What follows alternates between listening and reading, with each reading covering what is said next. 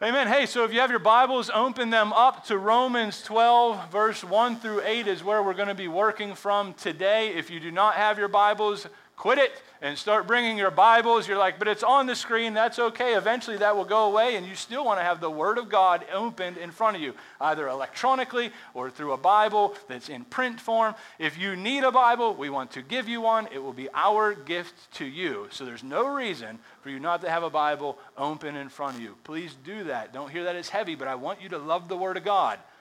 I want you to love the Word of God. And you can't love the Word of God unless you open the Word of God and have it open in front of you, right? Let's be a people of the Word.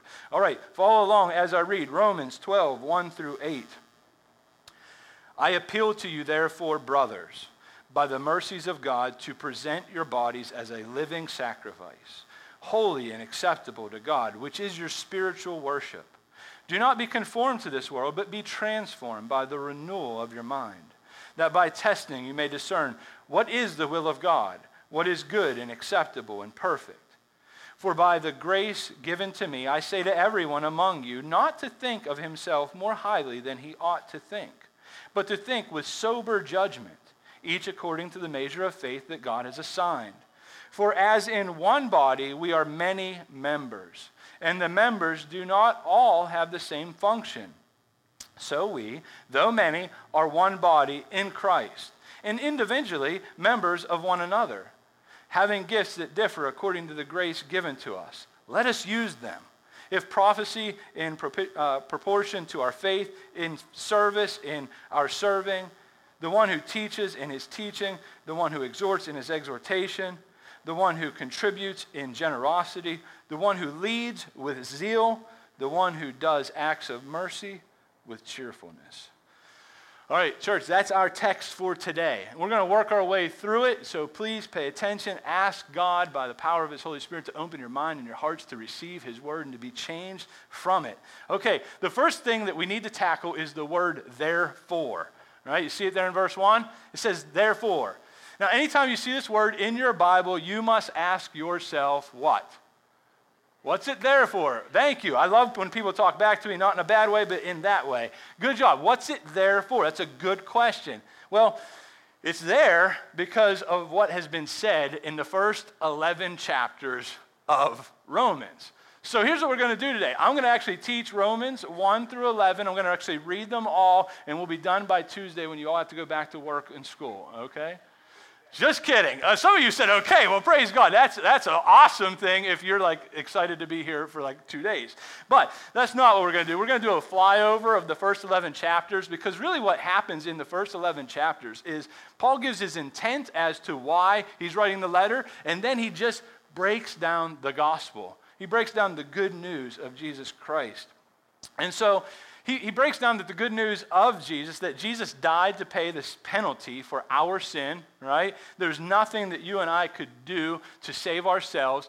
He then says that we become children of God by the blood of Christ alone, by grace alone, by trusting in everything that He's done through His life, His death, and His resurrection. That there's nothing we can do to be justified on our own merit. It is only the blood of Christ that justifies any sinner and saves us, right? Amen. That's really in a nutshell, and you should read the whole letter of Romans, yes, but that's what he's saying. So, so let's, let's break it down, right? Because many times when we say the gospel, we talk about Jesus died for my sins, and you should. That's a good thing to say, and that's a good thing to believe because it's true. But Francis Schaeffer says this, and I love it. He says, Christianity does not start with Jesus saves you from your sins. He says, it starts with, in the beginning, God created the heavens and the earth. So let's start with God. Anytime we talk about the gospel, always start with God. God is good. He is a gracious God who created everything from nothing, including the most valuable thing in all creation, humanity. He created man. By the way, here's a shameless plug. Next weekend, we start our new sermon series, Man, Woman, God. It's going to be a great sermon series. I'm so excited for it. I hope you're excited for it. Invite your friends and your family so that you can hear how God has designed this world to be run. And when it's in submission and following Him, it runs well. And when it goes crazy, like it is right now, it gets a little wacky. And we all need to put our minds back into the mind of God through His Word. All right, that's over. So we start with God. God is good, right? Then we go to man, right? So something went terribly wrong. Man rebelled against his good and gracious God, right? We know this. And, and so Romans starts to break it down. He says, For all have sinned and fallen short of the glory of God. And because of this, there's a consequence to our sin. And the wages of our sin, the thing we deserve, is death.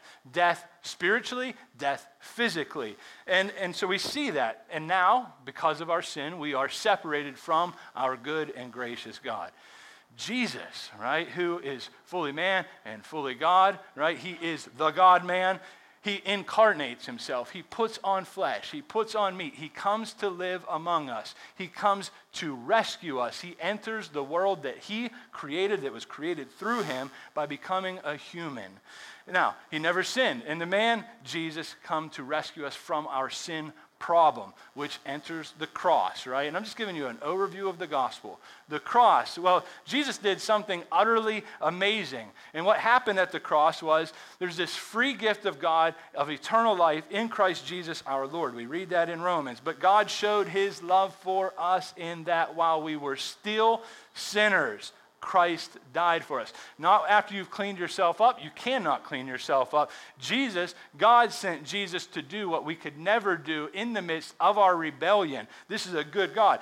Then, because he never sinned, the grave could not hold him. He resurrected from the grave, defeating Satan, sin, and death. And now he is seated at the right hand of the Father, and he's mediating this relationship to all who will call upon the name of Jesus Christ. If you will respond in that way, if you confess with your mouth that Jesus is Lord and believe in your heart that God has raised him from the dead, you will be saved, Romans teaches. For everyone who calls on the name of the Lord will be saved. All right. Amen.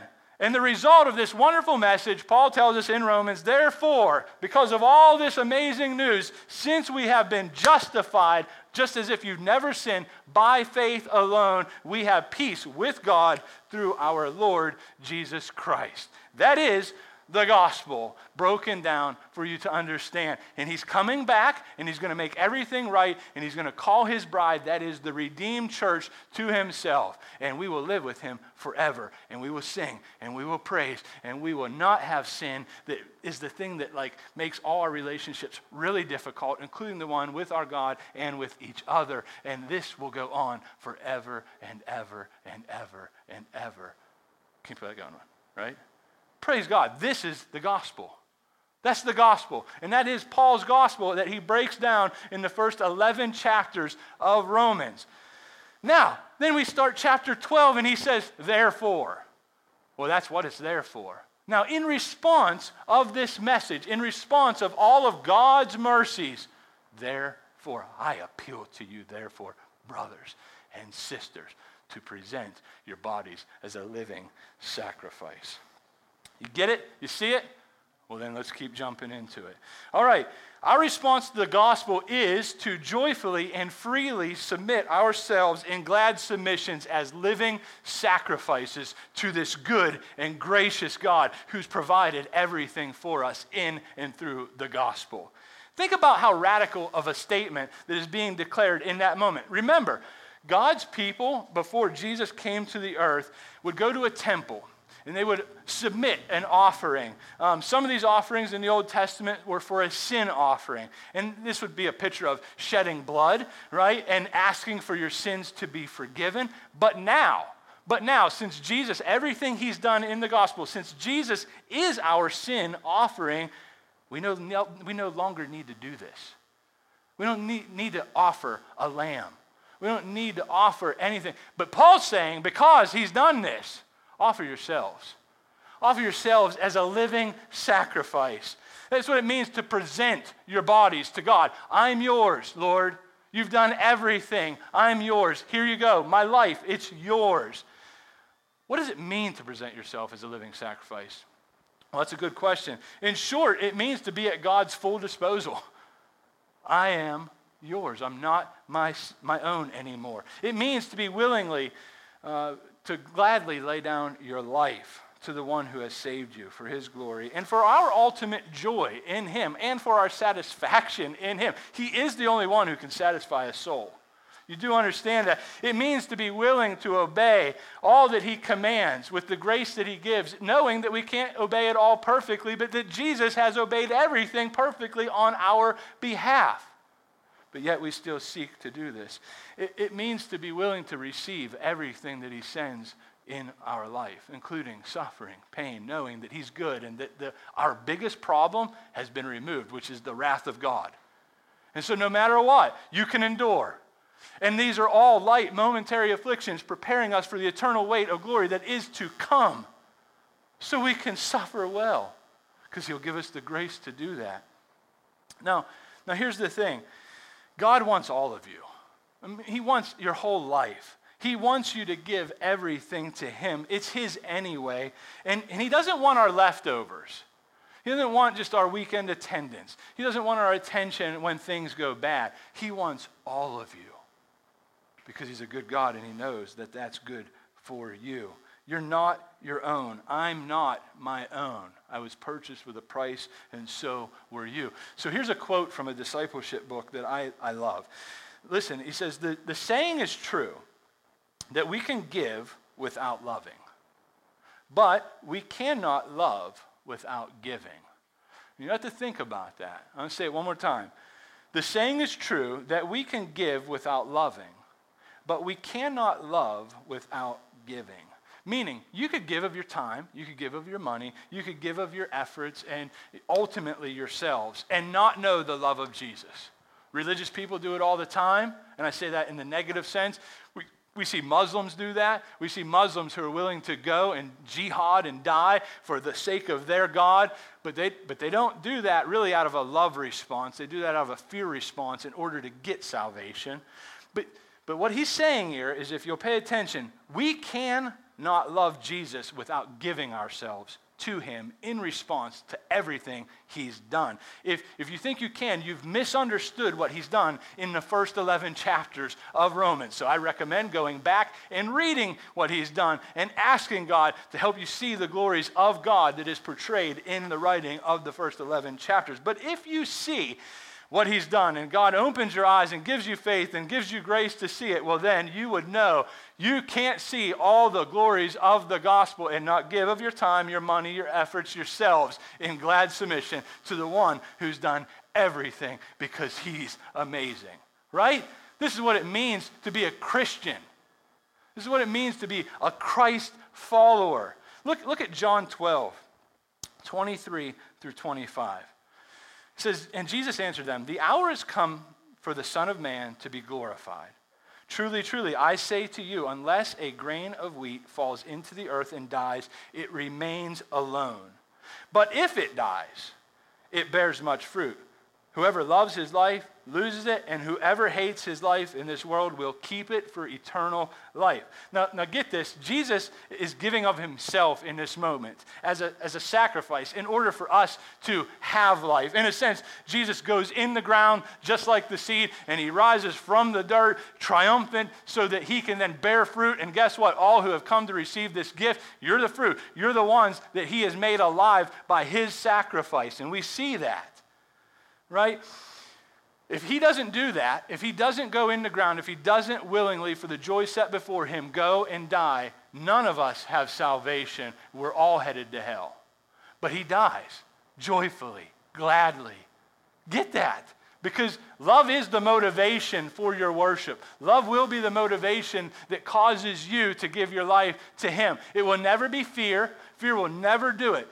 It won't be guilt. Guilt only works for a short time and Sunday's over quick. It will never be those things. It is only love. It's when you see the love of Christ, you're like, how could I not give myself to this great King? How could I not respond in worshiping Him in this way? Yes, Jesus. Whatever you bring my way, yes. Now, you might not be starting with yes, but He'll bring you there. He'll bring you there because He's a good God.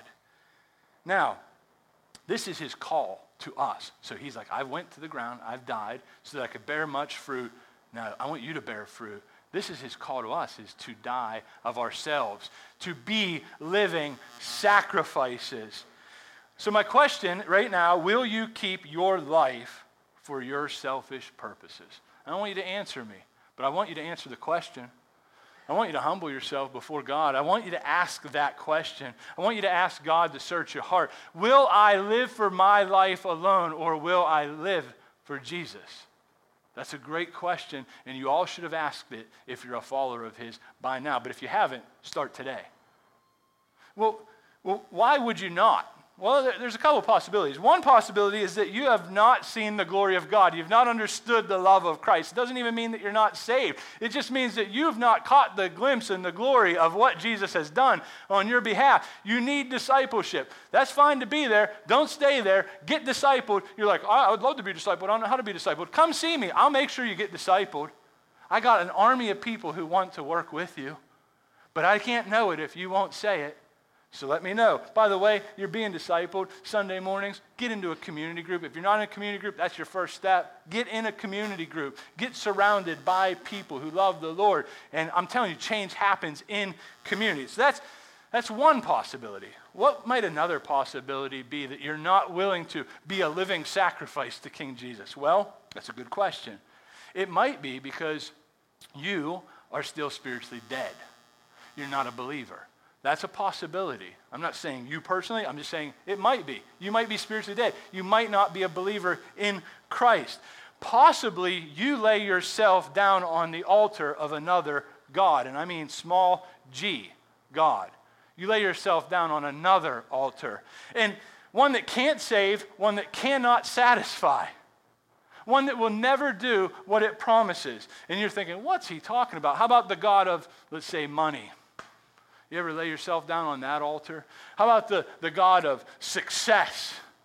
How about the God of uh, sex, drugs? Maybe you lay yourself down on that altar. Maybe that's why you're not a living sacrifice, because you're a dead sacrifice worshiping a dead God that can do nothing, has no power. Maybe that's why. If that's you, listen, I'm not yelling at you. I love you. God loves you. We're praying for you. I'm praying that He'd help you see the glory of the gospel and that you would humble yourself, that God would give you the grace to humble yourself and that you'd repent. Turn from your sin, put your faith and trust in Jesus. If that's you, that could happen today. It happened for a man named Scott Benson this year. Is it because Scott's smart and great? No, it's because God is amazing. And through Jesus and the power of the Holy Spirit, opened his eyes to see and believe. But he received this gift. If that's you, repent of your sins receive the gift of salvation today, not tomorrow. Today's the day of salvation, right? All right. Put your faith in Jesus, the Lamb of God who came to take away the sins of the world. That's the only sacrifice that can save you and be a living sacrifice for Him. So now, church, those who are like, yes, I, I worship King Jesus. All right, will you gladly die to yourself and offer yourself to God as a living sacrifice. Now, listen, I know many of you, and you're like, yes, and I do. And I say, yes, and you do. Praise God. Because I see the, the I don't even, it is a sacrifice because that's what Paul is saying here, but it's a joyful thing to lay yourself down at the altar of God and say, I'm yours. Use me in any way you want to because you're so good. And when you see the character of God and you see the goodness of God, you'll be glad to say, Yes, Lord, anytime, anywhere, anything, whatever you want, I'm yours. Because He is the only one who can satisfy us. Well, what does that look like in the life of a follower? Good question. From, from this, so some, here's some more thoughts from that same discipleship book that I was talking about. I thought, well, why recreate everything? He gives me some really good stuff. So here we go. I'm going to read it. Maintain a yielding, humble disposition a willingness to say that I'm wrong. you ever said those words lately? I'm wrong and I need to change. Change me, Lord. Help me, Lord. Yeah, down must go all pride. Right? This is what it means to be a living sacrifice. How about financial adjustment? By the way, these are just thoughts. I'm not saying you must do this. I'm saying you need to humble yourself before God and ask Him, what is it I need to do? But I'm giving you some thoughts, okay? How about a financial adjustment? As you share offerings at the church and with people in need, you need to have your finances adjusted because He's the King and Lord over all your money. It's not yours, it's His. You're a steward. Be a good one. How about maybe taking even a lesser job to allow more time for the things that God is doing? I'm not saying that's for you, but it could be for you. Don't be surprised if it's for you. I can tell you right now, there was a time in my life, my track record was I was aiming for a certain amount of money, and that was my God. That was the altar I laid myself down on every day. And how do you know? Because I gave myself to it. My time, my thought, my energy all went to this, building up a 401k.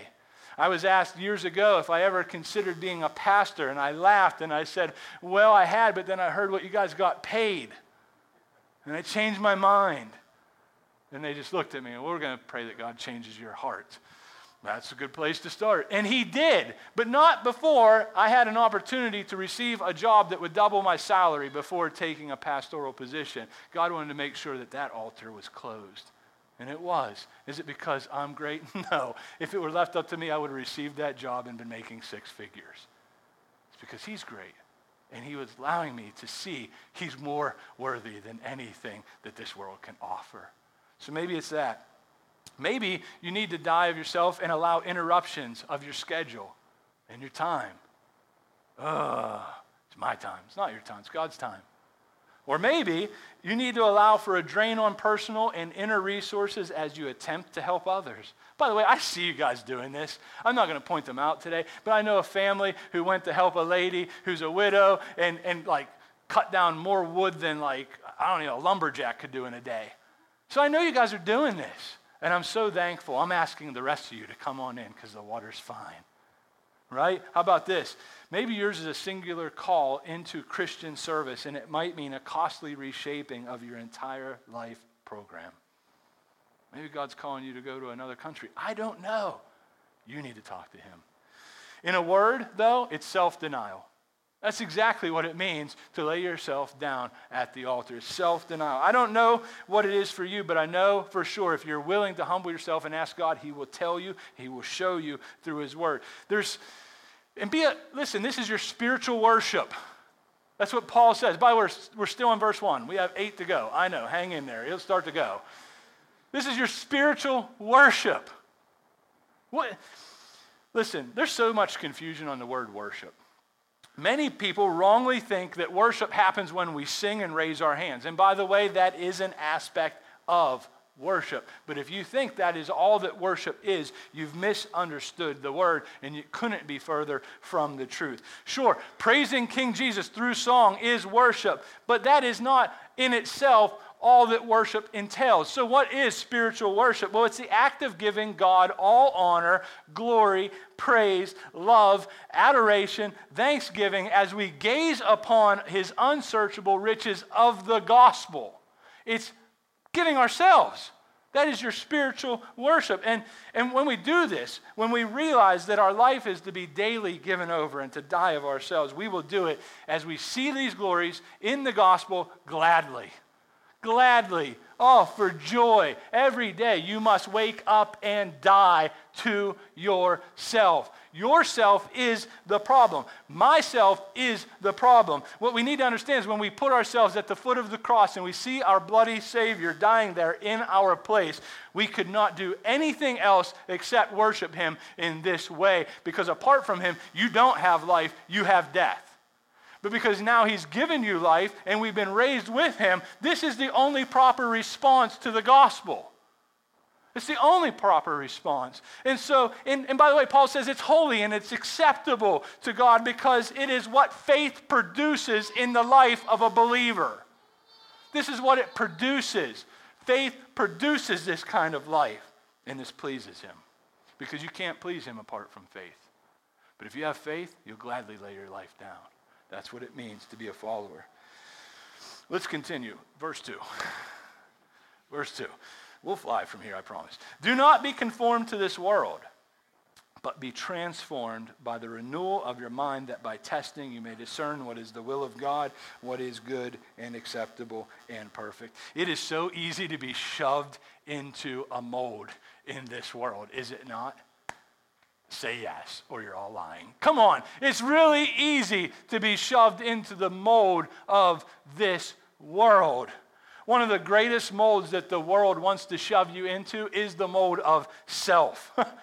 self, right? Um, the world promotes selfism.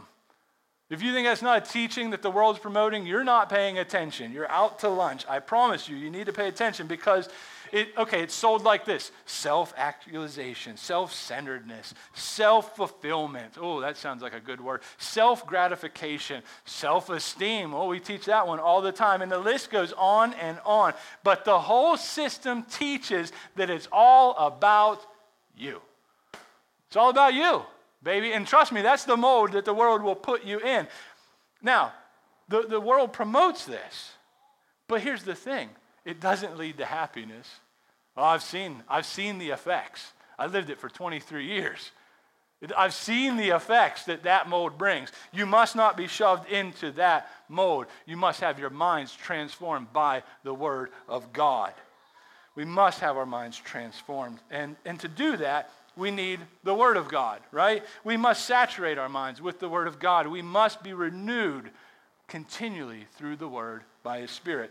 Look at Colossians 3.16. So let's, let's talk about what it means to, to have our minds transformed by the renewal of our minds, right? Let the Word of Christ dwell in you richly teaching and admonishing one another in all wisdom, singing psalms and hymns and spiritual songs with thankfulness in your hearts to God, right?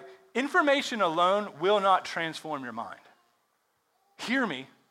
You, I know lots of people who do Bible studies and never grow in love because they never seek to obey. I know lots of people who could teach you the Bible, and, and man, they sound amazing when they do, but yet they've not understood what it means to love anyone in their home. There's a disconnect there. You want to know if you're growing? How are you growing in love? I promise you, that is the marker. You could know this in Greek. You could be able to preach the Old Testament in Hebrew, but if you do not love, you are a noisy gong. That goes for me too. I'm just telling you, we need more than just information. We need each other. we need one another. We need to, this is where transformation actually takes place. But that takes transformation in itself because our natural inclination is not to be with one another. We love individualism. And by the way, there's beauty in that, but it can get real sinful real quick. But we need one another because most of you, if we could all be real honest in this moment, don't want real community. We don't. It, it's not what we desire naturally. That's why we need to be transformed. We don't want to be known. We want to post on Facebook, selfie time. Hey, oh, by the way, selfie, that's self. That's another teaching. Anyway, great day at the zoo today. And you just got done fighting with your whole family. Everyone's crying. We got to wait till your face turns the proper color because it's all blushy and red. But we want the world to think we had the best time at the zoo. What a joke. What a joke. God sees. Be more concerned about what's happening in the home than what the world thinks about what's happening in the home. That's when you're actually being transformed, right? And realize we need each other, but we don't want to be known. We do not want genuine relationships naturally, but we need them. God's designed us to need them. And as this is where real transformation will happen as we seek you know, we, we read the word, we seek to obey it in community of one another. That's when transformation happens. And yet, even that, so you got the word, you've got community, right? And seeking to obey, but there's still, we need, we need more. We need the Holy Spirit. Second Corinthians chapter 3 verse 18 says this, "And we all with unveiled face, beholding the glory of the Lord, are being transformed into the same image from one degree of glory to another, for this comes from the Lord who is the Spirit." You want to know God's will for your life? Oh, that sounds scary. Read 1 Thessalonians, 1 Thessalonians 4 3. It says your sanctification. God wants you to be more like Jesus. That's what He wants from you. That's what He wants from me. Why? Because that's what it means to be a living sacrifice. And that can't happen apart from the things I'm mentioning. Yes, we need God's word. Yes, we need to seek to obey it. Yes, we need each other. And yes, we need the Holy Spirit to do that in us because we can do nothing apart from Him. And this, by the way, is all by the mercies of God. So if you go back up to verse 1 and you read, by the mercies of God, that means the gospel, everything He's provided, everything I'm talking about is grace. You can't do it apart from that. It's a gift, but it's a gift that he gives to his children. So, that's what it means to be a living sacrifice. That's what it means to have our lives be transformed and not conformed. Let's continue in Romans 12:3. For by the grace given to me I say to everyone among you not to think of himself more highly than he ought to think, but to think with sober judgment, each according to the measure of faith that God has designed. Now listen, Part of this transformation will include seeing ourselves properly in light of the gospel. Seeing ourselves properly. You, see, all, despite all the warnings against our culture, right, of low self esteem, the real danger is self centeredness. It's not low self esteem. You think that's your problem? That's not your problem. You have an identity issue, and it's rooted in self. It's not rooted in King Jesus. When your identity is rooted in Him, it's not that you won't care what other people think, it just won't matter because you know I am loved because of the blood of Christ by the Creator and Sustainer and Father.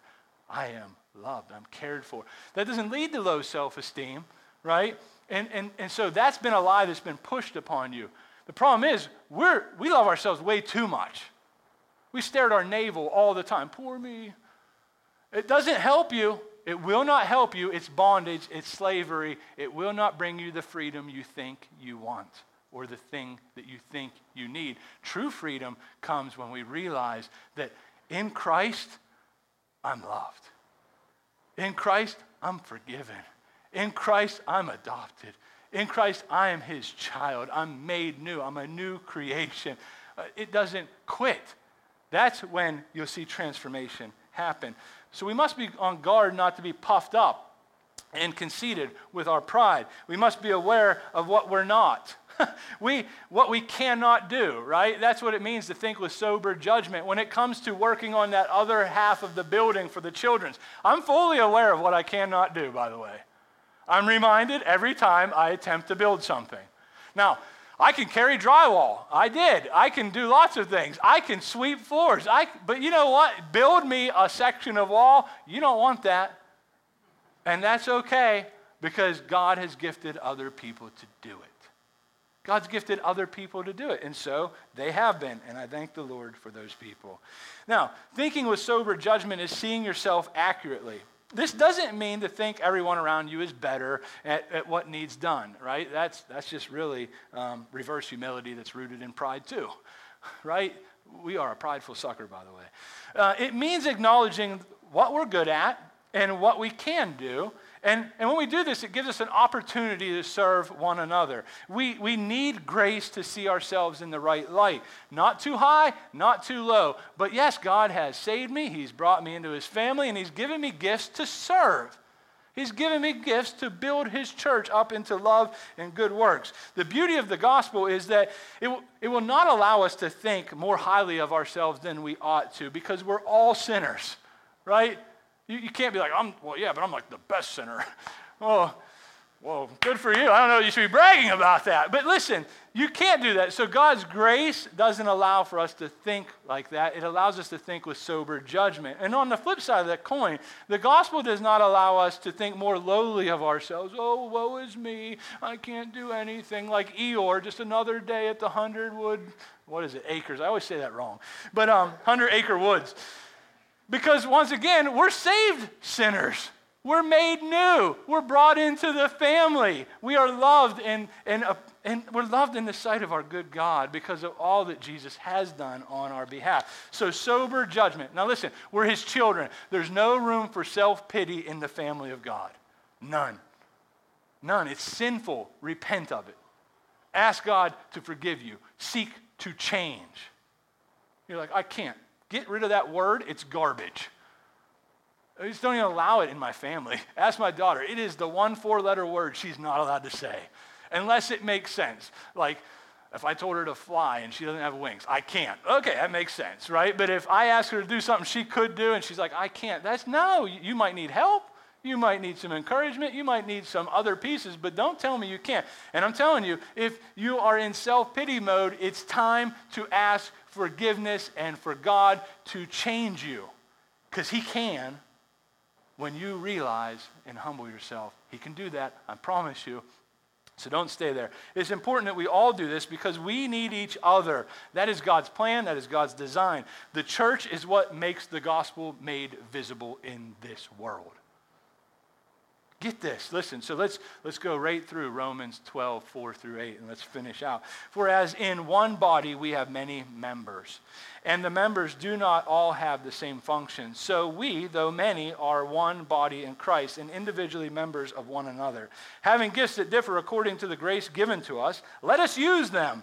If prophecy in proportion to our faith, if in service and serving, the one who teaches in teaching, the one who exhorts in his exhortation, the one who contributes in generosity, the one who leads with zeal, the one who does acts of mercy with cheerfulness. I'm not going to go through each and every one of them. I'm talking, you have gifts God has given you, use them. Use them. Use them. They're not yours. They're not for you to keep. By the mercies of God, the church is to bring God glory. And that happens not when one person does all the work, but when many people bind themselves together and seek to serve the Lord. We need each other. There's no supermen here. There's no superwomen here, or whatever, Wonder Woman, right? That's a good movie. It's coming out, I guess. Um, but here's the thing we need each other. We're all broken fragments. But when we band together, God does something amazing because he's good like that. He will not let you have glory. And thankful, I'm so thankful for that. But when we bind together, when we seek him together, he does great things in and through his bride.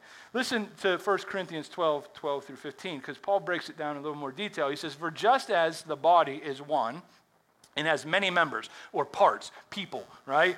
And all the members of the body, though many, are one body, so it is with Christ. For in one spirit we are all baptized into one body Jews or Greeks, slaves or free. We and all were made to drink of one spirit. For the body does not consist of one member, but many. Is the, if the foot should say, Because I am not a hand, I do not belong to the body, that would not make it any less a part of the body. So some of you might be thinking, well, I wish I got to do all the amazing things, right? Like the eyeball. The eyeball is amazing. It's beautiful. Everybody talks about the eyeball. Everybody gives it attention. They put drops in it. They take it to see a doctor. Somebody looks at it. They say, you need care. And they do all these things. But I feel like I'm just like a little toe, right? Maybe I feel like a finger. And, and you can see where that's at. But guess what? The eye needs a finger. You want to know how I know? Because like if you're like chopping wood and you get like a piece of whatever in your eyeball, the eyeball might think, I don't need you until it has that junk in it. And it's like, oh yeah, you need me now, don't you? Yeah. We need each other. And each of us have been gifted differently to do different functions that God has called us to do to bring him glory. Right? We are one body and yet we have many parts and we are individually part of one another. Notice that we all have gifts according to the grace in which have been given to us. We are to use them. You have a gift here use your gift. And it doesn't even just mean on sunday morning. I'm talking every day. It's a living sacrifice. It doesn't say be a living sacrifice on sunday only. No it says be a living sacrifice period right so each of you have different gifts that you bring to the table Use them. And if you're like, I don't know what they are, start serving. Start serving. I promise you, God will start to work those things out. If something goes really bad, doesn't mean it wasn't, you know, gifted to do that, but maybe it does, and then you try somewhere else. But the only thing you should not do is just sit around waiting for King Jesus to come back and try to live your most comfortable life until he does. That's not at all what he's calling us to do. He's calling us to use our gifts. Just like you're not your own, your gifts are not for you either. They are for others. We glorify God as we, as individuals, join ourselves to one another and use our gifts to increase the health and size of God's church everywhere. He wants the church to grow in size, yes, because that means more people coming into the family. He wants the church to be healthy. That means that we are loving one another. So, what is the church to grow in?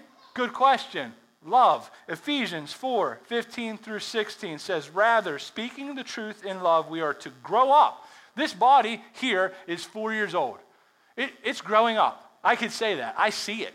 I, am watching it happen before my eyes. We are to grow up. We're a living organism, right? That means it should grow, it should change. We should see more people coming into the fold. We should be growing in love. And that's exactly what Paul is saying. Verse 16, he says, From whom the whole body is joined and held together by every joint with which it is equipped. When each part is working properly, makes the body grow so that it builds itself up in love. You will know my disciples by how they love one another. Love, it's all about love. You should be shocked, right? No, because if you keep reading Romans, everything from the verse 8, so starting in verse 9 until chapter 15, verse something, when he finishes his conclusions, all about love. Love in, to the extreme, even, your enemy. Love, right? The love of God displayed in the gospel leads love for him and love for the world. You know, one of the greatest tragedies in American Christianity is the misunderstanding that the church is a building or a service that's to be attended.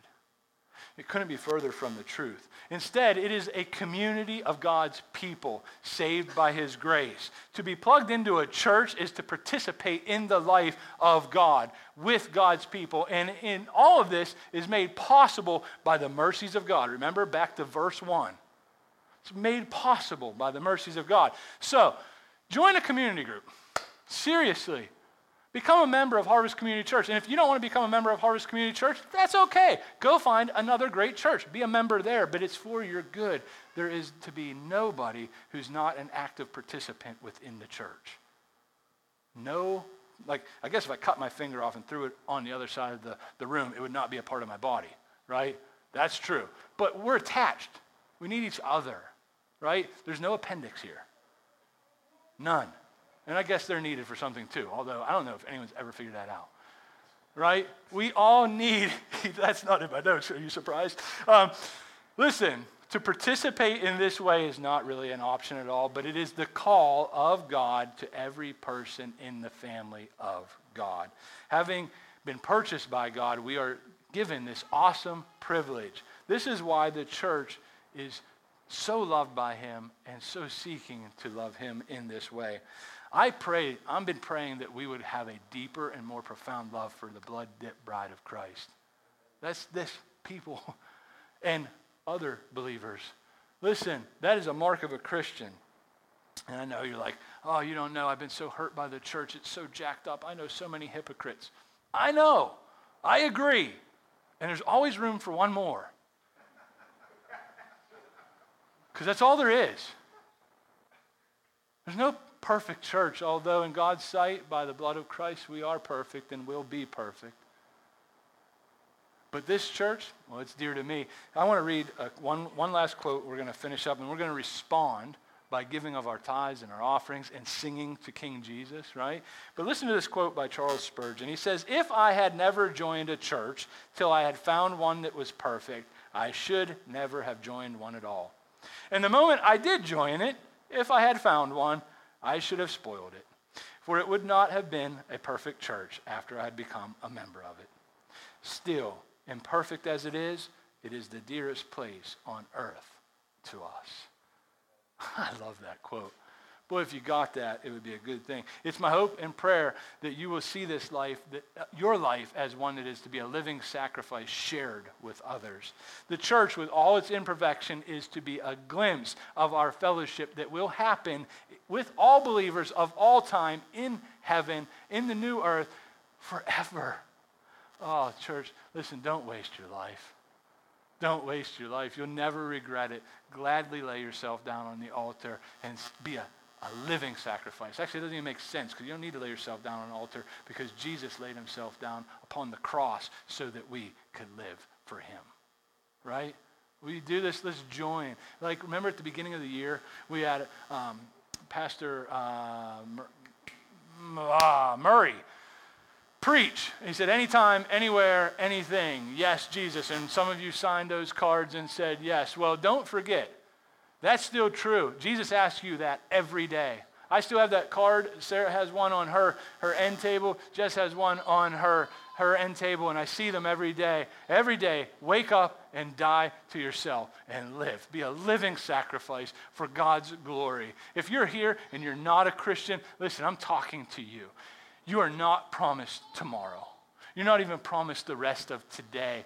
Do not wait. If you heard God's voice today through His Word, and you're like, I am a sinner and I need forgiveness, you talk to King Jesus. Ask him forgiveness. Ask him to bring you into his family. It is only by the blood of Christ that you can be saved. He's done it all in his life, death, and resurrection. He went to a cross to take our sin, and he took it, and he then all those who believe and trust him gives us his righteousness and you become a believer born again right? By faith alone, by grace alone, and in Christ alone. This is what it means to be a follower of Christ. And because he had no sin, he rose from the grave, defeating Satan, sin, and death. If you're hearing that and you're like, I believe that, then you call out to him, ask him for forgiveness, and be a follower of Christ. And worship King Jesus. Church, it's now our time to respond to the message. Don't ever forget, this is always the time to respond. When you hear a message, it always requires a response. Well, you can respond by giving of your tithes and of your offerings, which is worship. You can respond by singing to King Jesus. I, let's sing to him. He really is alive. He really is risen. Let's sing as though that truth is really a reality in our lives, and let's worship Jesus together. Will you join me in prayer? Father God, Lord, we thank you God, we thank you that you became our sacrifice to make dead people, spiritually dead people, alive so that we might be living sacrifices to you and for you. God, have your way with this church. God, I thank you. God, thank you for this church. Thank you for this people.